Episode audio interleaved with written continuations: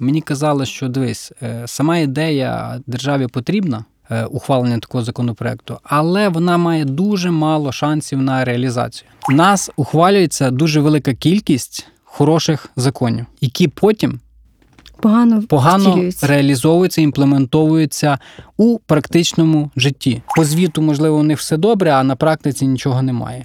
Ніколи жоден закон не здатний і не повинен, до речі, регулювати всі дрібні нюанси його реалізації. Точно не буде ситуації, коли, наприклад, е, східні області будуть пропагувати руський мір, а західні області будуть пропагувати, наприклад, там е, абсолютно протилежну політику. Я вам скажу чесно, я свого сина вже вчу і пояснюю йому, і буду далі пояснювати, що. Зараз у сусідній державі функціонує кривавий режим, який вчиняє акт геноциду проти нашого е, народу.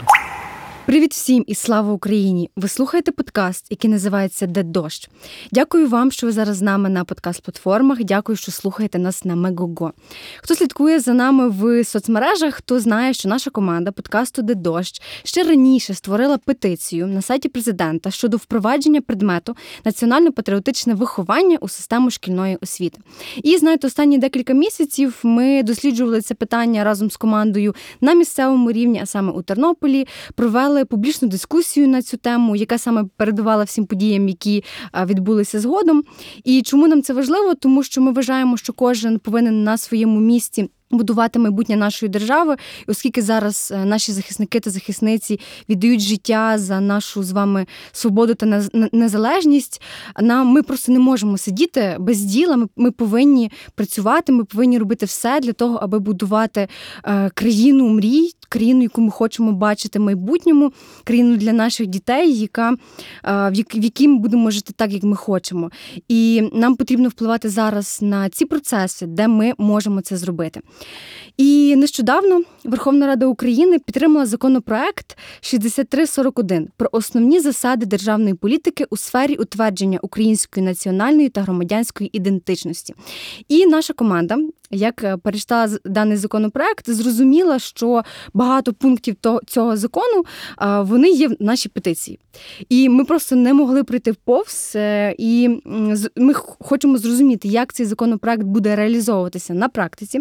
Е, взагалі, чому він з'явився, типу, які були причини, як буде далі, чи є якісь вже плани, і що нам трішки зачепимо тему, що нам робити із петицією. А сьогодні моя розмова буде з одним із ініціатором даного закону, головою підкомітету із питань національно-патріотичного виховання Василь Мокин. Василь, вітаю. Вітання, слава Україні! Героям слава! Хочу запитати вас е, загалом про законопроект. Як так сталося, що він з'явився? Які були причини і чому він важливий? Трошки розповім перед історією, mm. коли так склалося, що е, почав працювати як народний депутат у комітеті з питань молоді і спорту, і мені було довірено дуже стратегічний для держави напрям національно-патріотичного виховання. Чому стратегічний? Тому що я вважаю цю сферу одним з елементів національної безпеки нашої держави.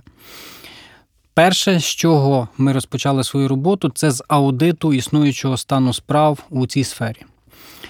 Е, Провівши, умовно кажучи, аудит, я зрозумів, що у нас сфера національно-патріотичного виховання присутня у законодавстві дуже точково. Тобто вона частково і е, певними такими маленькими елементами регулюється у різноманітних законах, але єдиного системного закону, який би регулював на законодавчому рівні цю сферу, який би дав необхідну законодавчу базу для розвитку цієї сфери, не існує. Е, напередодні нашого скликання у травні 2019 року ще попередній президент ухвалив стратегію національно-патріотичного виховання, заклавши фактично такі, можна сказати, основи е, цієї сфери.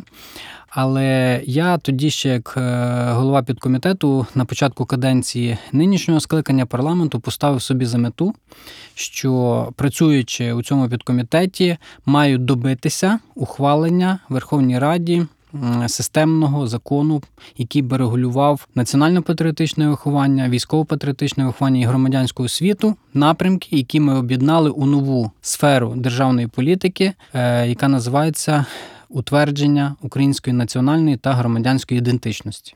Коли в 2019 році я серед деяких своїх колег там чи на той час е, на рівні керівництва парламенту озвучував цю ідею, мені казали, що дивись, е, сама ідея державі потрібна. е, Ухвалення такого законопроекту, але вона має дуже мало шансів на реалізацію. Чому? Тому що суспільство у нас розрізнене, значить, е, кожен буде сприймати це так е, по-своєму, і дуже мало шансів, що така законодавча ініціатива, в принципі, знайде необхідних 226 е, у сесійній залі.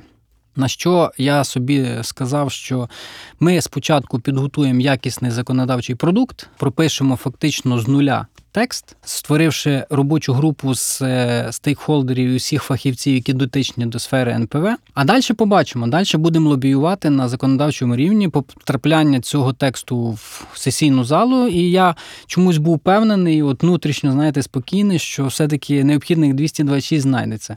В результаті знайшлась конституційна більшість 322. Так, бо е, саме стільки депутатів проголосували його в другому читанні в цілому. І відповідно, десь з 2020 року ми почали попередню роботу над ним, створили робочу групу з представників е, різних міністерств. В першу чергу профільних це Міністерство молоді і спорту, Міністерство ветеранів, які зараз відігриматимуть також дуже важливу роль.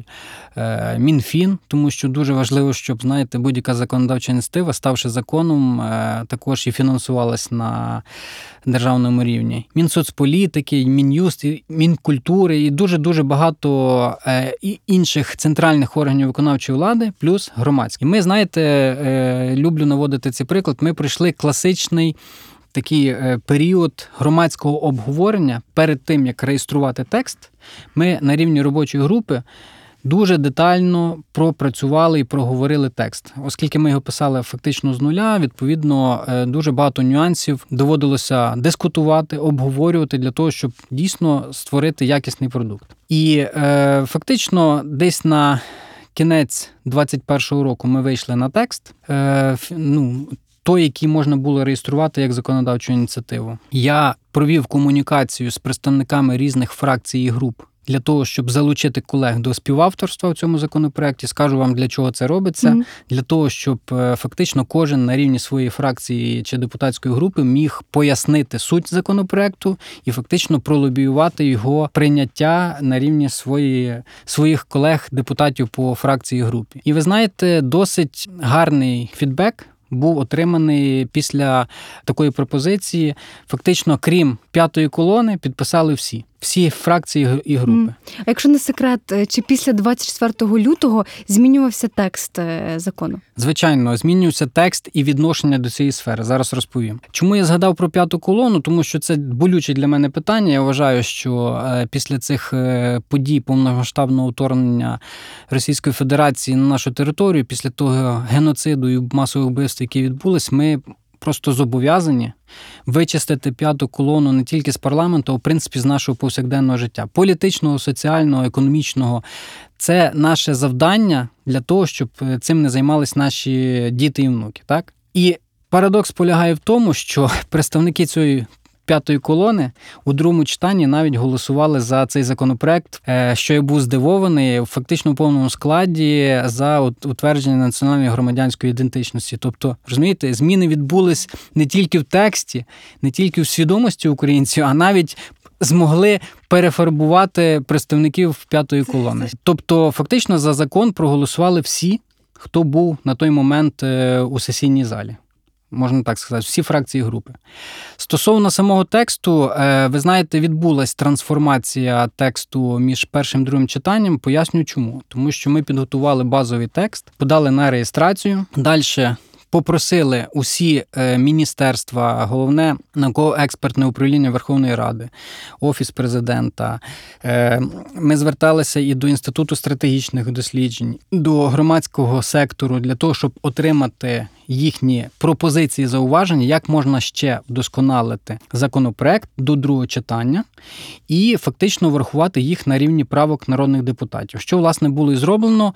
Не можна сказати, що ми глобально змінили текст, тобто структуру законопроекту ми залишили, а структура така, що сфера національної і громадянської ідентичності утвердження е, це фактично нова державна політика, яка включає в себе три основні напрямки: національно-патріотичне виховання, військово-патріотичне виховання і громадянська освіта. Коротко, це формування цінностей у наших громадян. Причому ми е, ставили собі за мету, щоб ця державна політика не тільки стосувалася, наприклад, дітей чи е, наших е, учнів освітніх закладів, а щоб вона стосувалася всіх.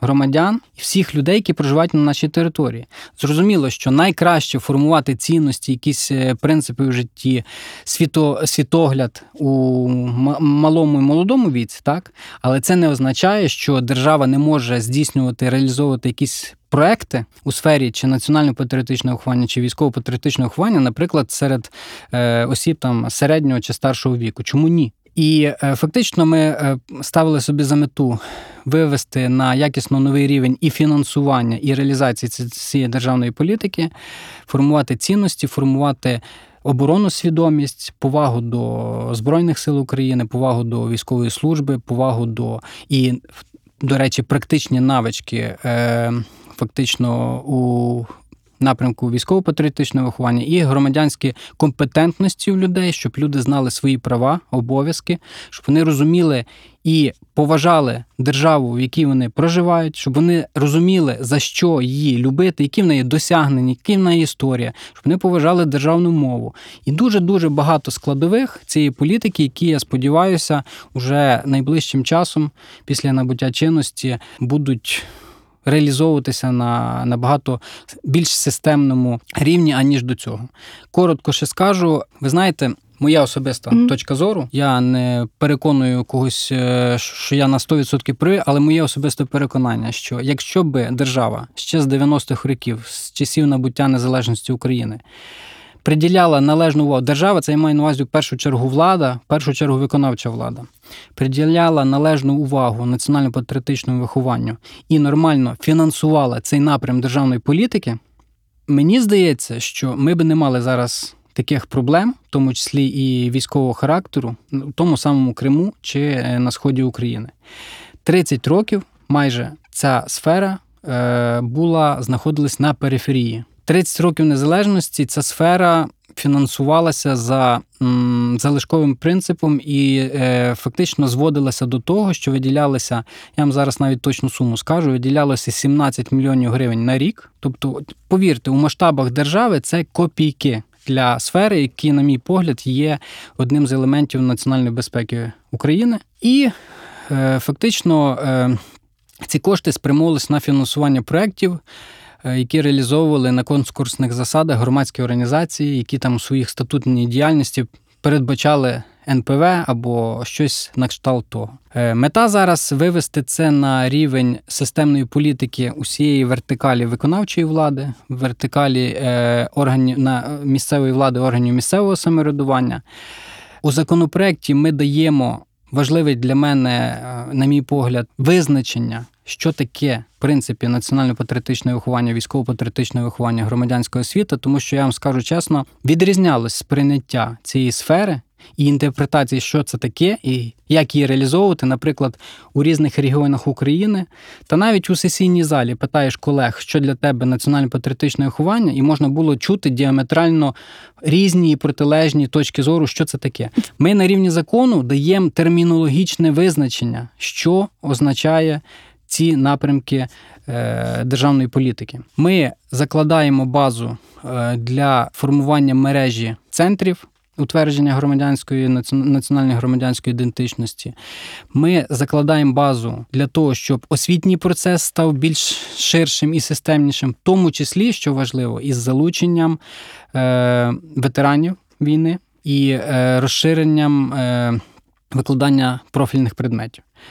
Ми закладаємо. Але це ще не до кінця пророблена робота. Ми можемо ще про це говорити. Базу для того, щоб зростало фінансування цієї сфери.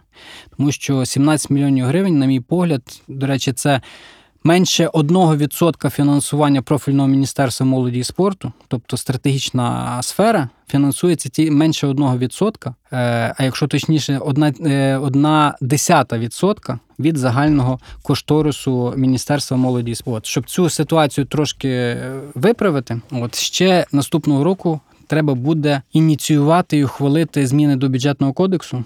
Для того щоб на наша сфера, ця сфера нова е, утвердження національної громадянської ідентичності запрацювала у фінансовому розумінні. Тобто із 2024 року про фінансування будемо говорити в цей рік, так? Дивіться, ми е, у законопроекті у перехідних положеннях передбачили річний перехідний період е, для того, щоб Кабмін мав можливість реалізувати цей закон на рівні підзаконних актів. В тому числі це стосується фінансування. Тобто, оскільки бюджет на 23 рік уже ухвалений, зрозуміло, що він може ще переглядатись, коректуватися, там змінюватись будуть показники доходів витрат. Але для того, щоб е, ми не підвіш... не залишили у підвішеному стані фінансування сфери національного патріотичного виховання і військово-патріотичного виховання, ми у перехідних положеннях передбачили, що 23-й рік принципи фінансування залишаються незмінними. А з 24-го року Кабмін має прийняти цілий ряд підзаконних актів,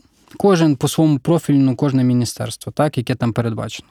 До речі, у цьому законопроекті ми намагалися чітко прописати функціонал кожного міністерства, і е, тому числі на місцевому рівні, хто чим має займатися, щоб потім, знаєте, не було колективної безвідповідальності і перекидання один на одного, що це не моя компетенція, це, це вони мають цим займатися. Чітко передбачили функціонал.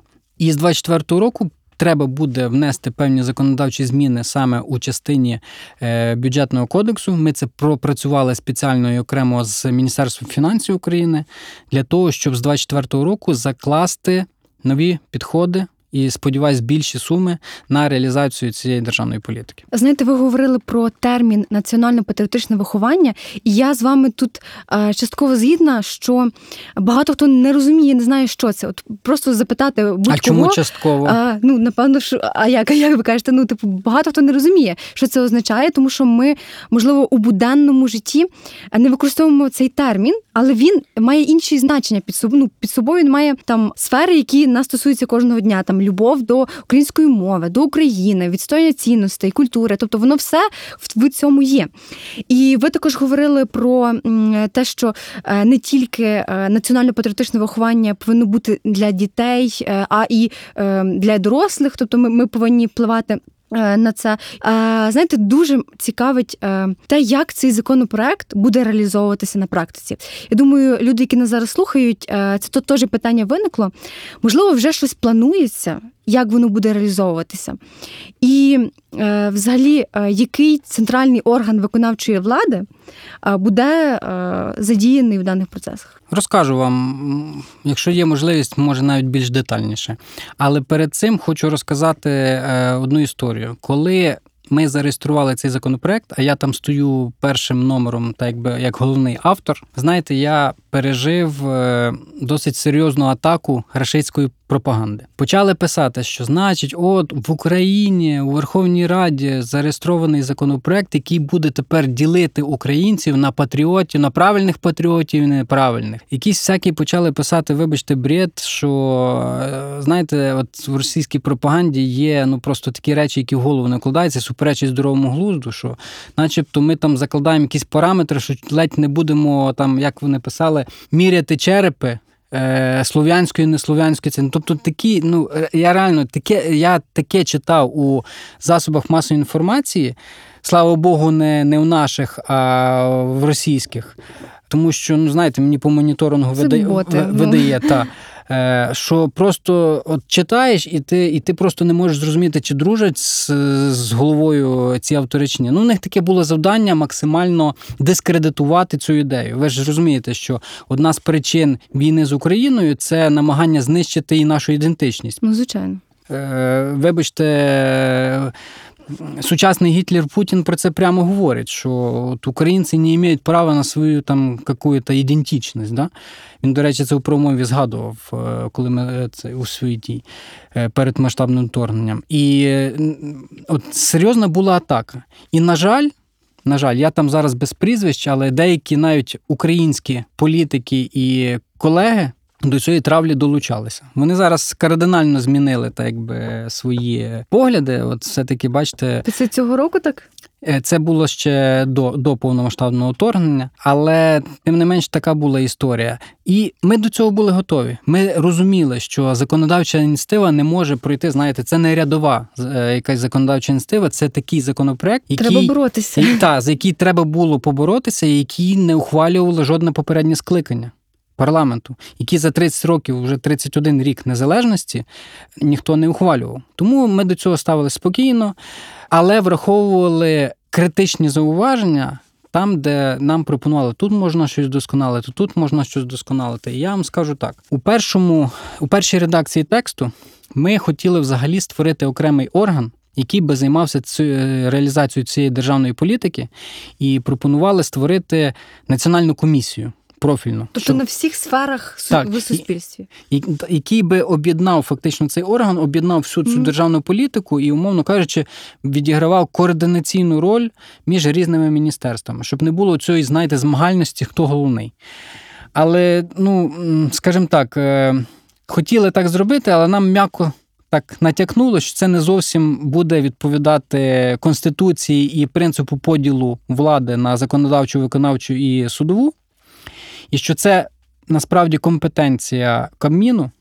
Власне, ми тоді змінили текст до другого читання в такому е, стилі, що норма тепер передбачає, що після набуття чинності цього закону, е, закон, законопроекту Кабмін має визначити головний центральний орган виконавчої влади, який буде відповідати за цю сферу. Логіка підказує, що це буде Міністерство молоді і спорту. Але оскільки ми паралельно з цим розуміючи, що у кожному міністерстві є, ну практично у кожному є частинка е, відповідальності за цю сферу, яка є дуже така об'ємна і системна, так? То зараз применшувати роль, наприклад, Міністерства ветеранів України, якщо мова йде, наприклад, до залучення їх до освітнього процесу і до того, щоб вони. Це ж творці історії, фактично. Це ж фактично ті люди, які зараз. Боронять наш суверенітет, і які будуть мати що розказати тим самим маленьким дітям е, чи учням в школах, правильно? Його роль применшувати не можна. Чи роль Міністерства освіти і науки, які е, відповідають за освітній процес, чи роль, наприклад, Міністерства культури та інформаційної політики, які має інформувати населення про це все. Тобто, чи роль, наприклад, органів місцевого самоврядування, коли, наприклад, на центральному рівні якісь там рішення приймаються, а на місцях вони не, не реалізовуються. Тобто всі мають у цій системі координат свої функції. І ми намагалися в законопроекті чітко ці е, функції передбачити. Відповідно, Кабмін має визначити головне міністерство, але для того, щоб це питання імплементації закону тримати постійно на контролі, нас у законопроекті передбачено створення е, координаційної ради з питань утвердження національної громадянської ідентичності.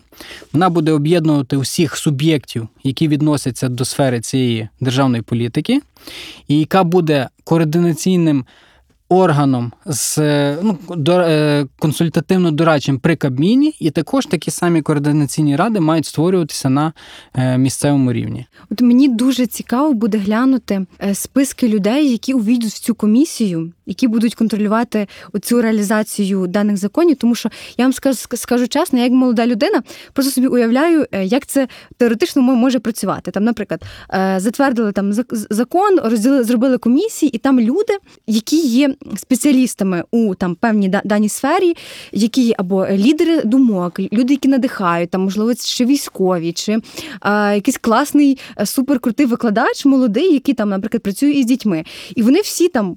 Якось пропрацювали оцю всю, я не знаю, такий цей, наприклад, закон. Так вони знають, як е, контролювати його, тому що в них є якісь ідеї і бачення також цього, і вони вже втілюють е, на основі цього. Тобто є актив, активне е, громадянське суспільство в Україні, так яке є на певних етапах в міністерствах, і воно вже, наприклад, контролює ці всі процеси. Трошки Тобто, так і трошки не Трошки так. та- а трошки не так. але я, Я зараз ви пояснюю, чому. Громадський сектор представлений у діяльності міністерств на рівні громадських рад.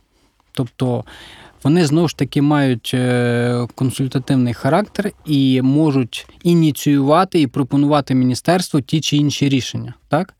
Координаційні ради вони будуть е, формуватися з представників міністерств. Мені здається, тобто це повноваження Кабміну ще створити таку координаційну раду, але мені здається, що це переважно будуть профільні заступники міністра, які у сфері компетенції яких буде е, саме е, ця державна політика з утвердження національної громадянської ідентичності. Мовно кажучи, там на рівні Міністерства освіти і науки є профільний заступник, точніше, заступниця є у сфері е, відповідальності якої е, знаходиться саме реалізація цього закону. Чи, наприклад, у Міністерстві молоді і спорту є міністр, який відповідає в принципі за, за міністерство, так, політична посада. А є Ну, профільні заступники, і знову ж таки, у даному випадку заступниця, яка відповідає за молодь і НПВ. От саме з таких е, людей і будуть ці координаційні ради складатися. В тому числі з залученням громадського сектору і представників е, громадянського суспільства, чи на рівні громадських рад, чи на рівні безпосереднього членства у таких координаційних радах. Давайте більше поговоримо саме про реалізацію. Це мене дуже цікавить, як буде воно реалізовуватися на практиці. Давайте я вам змоделюю ситуацію. От, наприклад, е, ви кажете, що можливо на місцеве самоврядування. Я наведу приклад Тернопіль. Так е, є люди, які відповідальні за НПВ в Тернополі. І, от, наприклад, їм прийшло от е, законопроект, що от, от таке то ви маєте робити. Там всі ідеї, і вони проаналізували ситуацію, яка є в нашому, наприклад, регіоні, там по різних сферах, і вони вирішили, що в них все, все окей, все працює е, все добре, і ми нічого не будемо робити. Чи, так- чи, чи таке не може бути? Дивіться, вони можуть так вирішити. У нас в рамках децентралізації надані повноваження на місцевому рівні, так якби впроваджувати політику, з виходячи з їхнього розуміння, але є якісь загальні принципи і підходи. Як мінімум, їм треба буде все одно ухвалити їхні концепції утвердження національної громадянської ідентичності, тому що в нас зараз е, фактично на місцевому рівні навіть не всі обласні ради проголосували за концепцію НПВ. Так, і деякі області, навіть е, не тільки східні чи південні, а і центральної чи західної України. Але у будь-якому випадку Ну, ми, шкода дуже. ми можемо подати запити на рівні обласних рад. І зробити статистично зведену е, інформацію, в яких областях чи регіонах ця сфера на рівні е, ухвалених рішень е, і документів реалізовується, а які просто цю цей напрям роботи, мовно кажучи, по звіту, можливо, у них все добре, а на практиці нічого немає. І відповідно, якщо ми бачимо, що окремі області не доопрацьовують у цьому напрямку, ми на це відразу реагуємо. Ми тому числі профільні міністерства е, і Кабмін. І я вам скажу, що Кабмін розробить типовий документ для всіх регіонів з е, рекомендаціями, що він має включати, які напрямки е, реалізації Мгм. державної політики. Але ком- повноваження і компетенція місцевих органів влади адаптовувати це під е, власні ці. В будь-якому випадку точно не буде ситуації, коли, наприклад, е, східні області будуть пропагувати руський мір, а західні області будуть пропагувати, наприклад, там е, абсолютно протилежну політику. Ми намагаємося зробити таким чином, щоб ця політика мала системний характер для усіх регіонів нашої держави. І я вам скажу, що після того, як ми вже от 10 місяців переживаємо повномасштабне вторгнення і війну з Російською Федерацією, усвідомлення того, що сфера утвердження національної громадянської ідентичності важлива для суспільства і для майбутніх поколінь, прийшло до людей не тільки е, західних чи центральних регіонів, в тому числі і південних і східних. Ви знаєте. Знаю багато прикладів, коли люди проживали там, наприклад, навіть зараз на тимчасово окупованих територіях, але мали настільки високий патріотизм і державницький підхід, що багатьом людям навіть західної України варто би було повчитися. Розумієте? Тобто всюди є хороші люди. І я сподіваюся, що такі люди будуть долучені до реалізації цього законопроекту на практиці. Є ще от такий напрямок, який е, мене дуже цікавить, і ми загалом е, говорили про, про, про петицію. що ми, ми створили е, її, і вона стосується освіти. Можливо, ви зможете відповісти мені на це.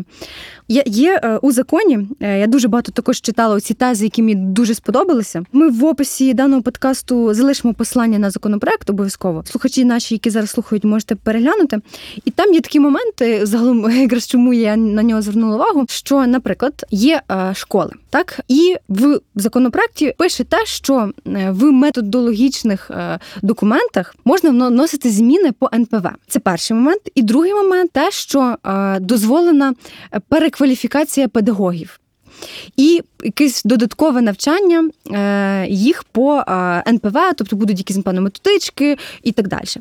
Е, як я собі уявляю, як ми із подкастом Дедош із командою пропишли це в петиції, я вам зараз проговорю ідею, а ви скажіть, чи це передбачено буде в закону в майбутньому, чи ні? Що, що от, дуже важливо, чому ми ми це робили? От, наприклад, в нас в школі діти вивчають багато предметів. Там є і історія, і українська мова. Звичайно, є багато прикладів, що на історію України виділяється менше годин ніж на математику. І, і е, я, як українка, е, для мене мене це болить, тому що е, нам важливо, аби наші діти, які вже в майбутньому ростуть, так які будуть будувати нашу майбутню країну, щоб вони знали українську мову, історію України, тобто на одному рівні. І національно-патріотичне виховання, щоб вони в цьому росли. І дуже важливо, щоб це національно-патріотичне виховання було в кожному предметі. Тобто, молодий викладач, який викладає будь-який предмет, е, на нашу думку, повинен в викладанні е, свого предмету подавати його так, аби дитина після проходження даного курсу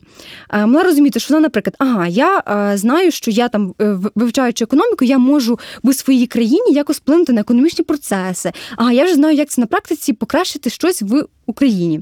Там або я там вивчаю ще хімію, я хочу в Україні там стати науковцем, щось нове відкрити. Тобто, через призму патріотичного виховання у всіх предметах, саме у дитині, і сам педагог. Повинен е, якось придумувати, генерувати ідеї, під не знаю, заходити, знаходити якісь Проявляти нові творчий підхід. творчість, як подати предмет так, аби в кожному предметі е, було це національно-патріотичне виховання. Знаєте, е, да, ну давайте ви завершите, я Е, зараз так. То це, це перший момент. Е, І ми саме якраз е, зробили цю петицію, типу створення предмету, е, де би е, в кожному предметі, тобто це, це, е, це викладалося. Це одне, або створення такого предмету, де е, би був якийсь фахівець з НПВ, який би викладав суто національно-патріотичне виховання, яке би було там два рази в тиждень, щоб дитина розуміла, глибше пірнала всі ці процеси, але звичайно на кожному предметі було би оце національно-патріотичне виховання. І це перший пункт. А другий пункт. Це те, що е, викладачі, саме якраз підготовка педагогів, е, їхня перекваліфікація, бо можливо є переглянути предмет, можливо, на трудове навчання ми виділимо менше годин, а на національно-патріотичне виховання ми виділимо більше годин. Тому що, так як ви казали, на 30 років національно-патріотичне виховання е, не, ну, не було фокусним. І мене цікавить, чи передбачено це в законі, законопроекті, що, наприклад, чи це буде регу- регулювати якесь міністерство, чи це, наприклад, я прийду в якусь школу, скажу: дивіться, в мене ідея предмету.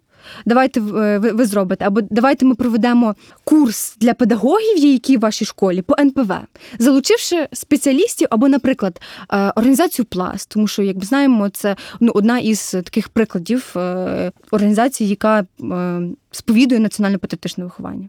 Ви дуже глобальне питання задали. Дуже насправді. так, чесно. але я так спробую по пунктах вам е, відповісти. Значить, пункт перший: ніколи жоден закон не здатний і не повинен, до речі, е, регулювати всі дрібні нюанси його реалізації.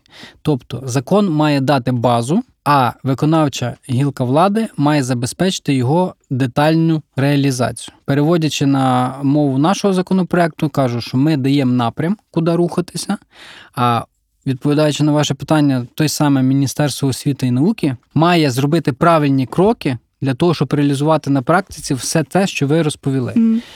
Зрозуміло, що у алгебрі чи в геометрії е, монтовувати якісь елементи національно-патріотичного виховання набагато складніше, ніж, наприклад, ніж, наприклад, е, в історії України е, чи там в іншому предметі. Але слава Богу, у нас у школі вже існує в освітньому процесі предмет е, захист України. Він викладається у старших класах, який, власне, можна з натяжкою, але е, сказати, що він відповідає саме напряму національно-патріотичного виховання. У нашому законопроекті передбачене розширення викладання цього предмету, підготовка профільних фахівців, залучення до освітнього процесу ветеранів війни, створення мережі або на базі діючих перепрофілювання, або створення нових мережі центрів утвердження національної громадянської ідентичності, де нас ті самі діти можуть у позашкільному форматі також проходити ці е, лекції, курси, і в тому числі громадські організації могли б навіть на грантових е, засадах реалізовувати курс по підвищенню кваліфікації існуючих педагогів. І для того, щоб у нас освітній процес став якіснішим, так? Але як це все буде реалізовуватись на практиці? Тобто ми у законі це передбачаємо, так? І е, кажемо, що потрібно це mm-hmm. робити. Але як воно буде реалізовуватись на практиці, покаже час і покаже робота виконавчих органів влади і місцевої влади. Наше завдання контролювати і постійно тримати, проводити моніторинг виконаної роботи. З чим, власне, ми будемо займатися. Е, Стосовно виховного процесу у школах, ви знаєте, я вам скажу так: я з вами погоджуюсь, що творчість потрібно проявляти при викладанні будь-якого предмету, але якщо дітям доступною мовою донести е, національні цінності, донести і пояснити, де вони проживають.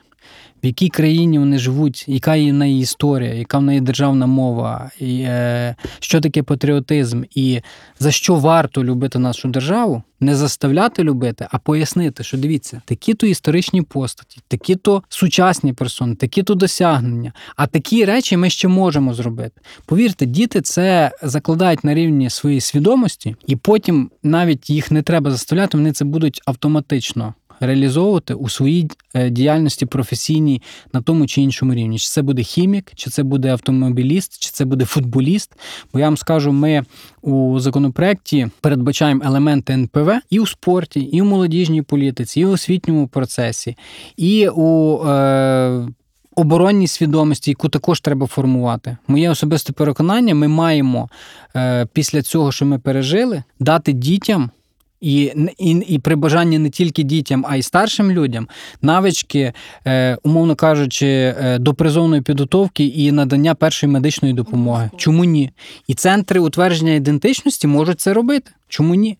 І... На базі школи, наприклад, школи чи позаосвітньої формі, але в будь-якому випадку це потрібно робити. І я думаю, що зараз питань варто чи не варто у нікого не виникає. Е, повірте, зараз е, людей, які будуть сповідувати русський мір чи е, там наївно говорити про дружбу з Росією, буде мінімум. Тому що я вважаю, що зараз п'ята колона і ця проросійська риторика практично не має перспектив. Це не значить, що у якомусь там далекому майбутньому ми не маємо права дружити з Росією, якщо вона стане демократичною, не тоталітарною державою, не з путінським кривавим режимом, а з нормальною владою. Чому ні? Це сусід нам з ним жити, так? Але повірте, це, що зараз відбувається, це історія. І пам'ять на багато поколінь наперед. Я вам скажу чесно, я свого сина уже вчу і пояснюю йому, і буду далі пояснювати, що зараз у сусідній державі функціонує кривавий. Він ще маленький, він ще навіть в школу не ходить, він скоро піде в школу, але я йому вже це пояснюю, він вже це розуміє. Е, Кривавий режим, який вчиняє акт геноциду проти нашого е, народу. І повірте, він у своїй діяльності, якщо йому зараз це пояснюю, не буде сповідувати російський мір і русський мір і якісь е, проводити проросійську риторику. Звичайно, це повинно постійно пояснюватися, і воно постійно повинно але, бути. але крім функції батьків. Має бути і освітній процес, має бути школа, має бути дитячий садок, має бути е, освітній заклад вищий. Тобто, так, це все має реалізовуватися. Е, Я вам зараз не відповім на всі питання, як воно я буде розумію. в майбутньому, але ми закладаємо ці принципи. Е, Знаєте, я, я вас тут доповню, тому що, наприклад, школа це в школі дитина проводить більшу частину свого часу. Пойтеся, оці за за 11 років е, дитина, ну більшість часу вона в школі, і не завжди є свідомі батьки, які батьки пояснюють, що от, от така ситуація, і потрібно, щоб в школі це було на постійному рівні. Тобто і ми за це я за це постійно говорю і буду говорити. До речі, ви важливо. згадали пласт. Перший законопроект, який мені прийшлося у новому скликанні вже в якості народного депутата доопрацьовувати і- виносити на розгляд народних депутатів, це був якраз про пластовий скаутський рух. Перша законодавча ініціатива, яка де я головував у робочій групі. І ми дійсно прийняли, на мій погляд, якісний закон. Який зараз дає можливість розвиватися пластовому руху. Це найбільша е, молодіжна організація з величезною більш ніж столітньою історією. І я вам скажу, вони вже інтегруються в деякій мірі в освітній процес, не на рівні предметів, але на рівні, принаймні, спілкування і взаємодії з учнями шкіл. Це так. І я вважаю, що ці процеси тільки будуть е, розвиватися, поширюватися. І наше завдання також, окрім предметів. У школах також мотивувати, не заставляти, що саме головне, а мотивувати дітей йти в ті самі центри е, НПВ, центри утвердження національної громадянської ідентичності, щоб їм там було цікаво, щоб вони хотіли туди піти, щоб вони хотіли прийти на зустріч чи е, відвідати той чи інший захід. Не знаєте, вибачте, як у нас у школі всі там. Мусять Бо піти, треба. А бо чого треба. ніхто Чому не знає? і діти сидять, їм не Згідно. цікаво, вони не розуміють взагалі, що їх зібрали, так а щоб дитина була мотивована. А для того, щоб вона була мотивована, їй треба знайти таку форму подачі інформації, щоб їй було цікаво, зрозуміло, і щоб вона з цього мала якісь практичні результати.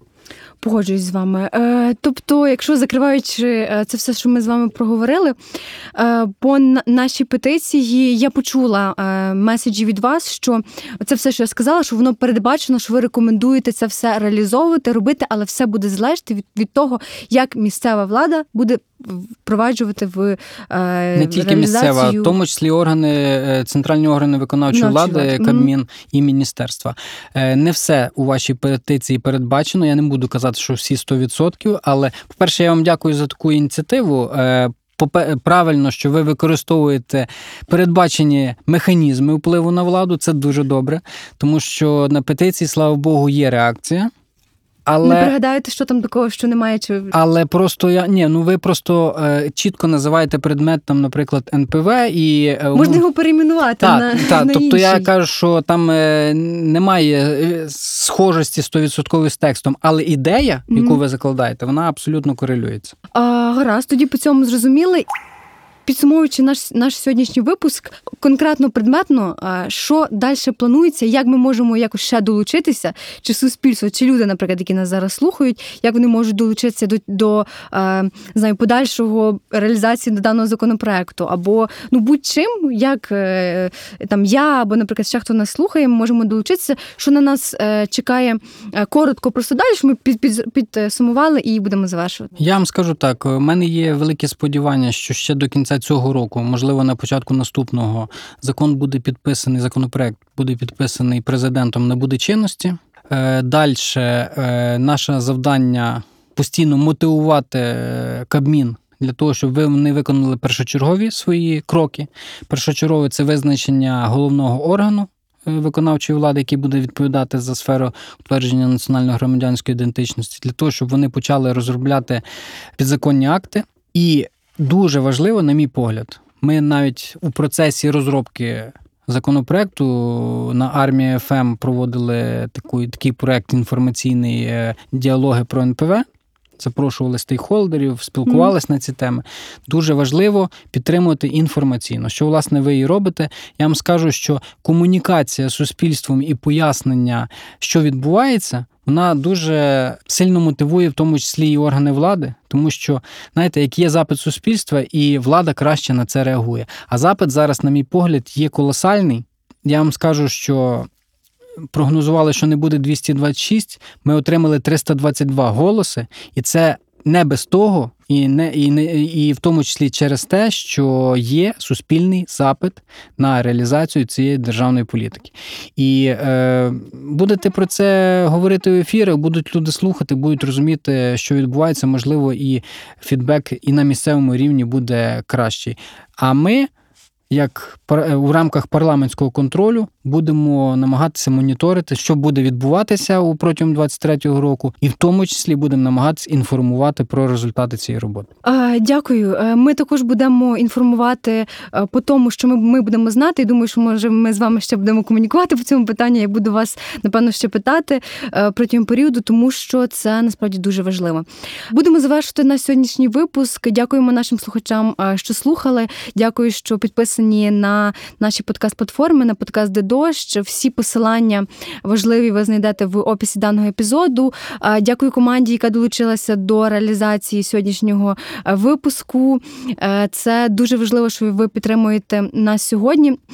Дякую команді також Мегуго, яка долучилася до е, технічної сторони цього випуску. Дякую близьким людям, які допомагають подкасту «Де дощ». Дякую режисеру монтажу. Дякую людям, які сьогодні тут. Дуже важливо, е, що ви все-таки створили цей законопроект, і люди, ваша команда, яка- це зробила, ми будемо слідкувати далі е, за тим, що буде відбуватися. Дякую вам, Василь, за сьогоднішню розмову. Е, Сподіваюся, ми будемо на зв'язку і інформувати наших слухачів про подальші дії і реалізацію даного законопроекту.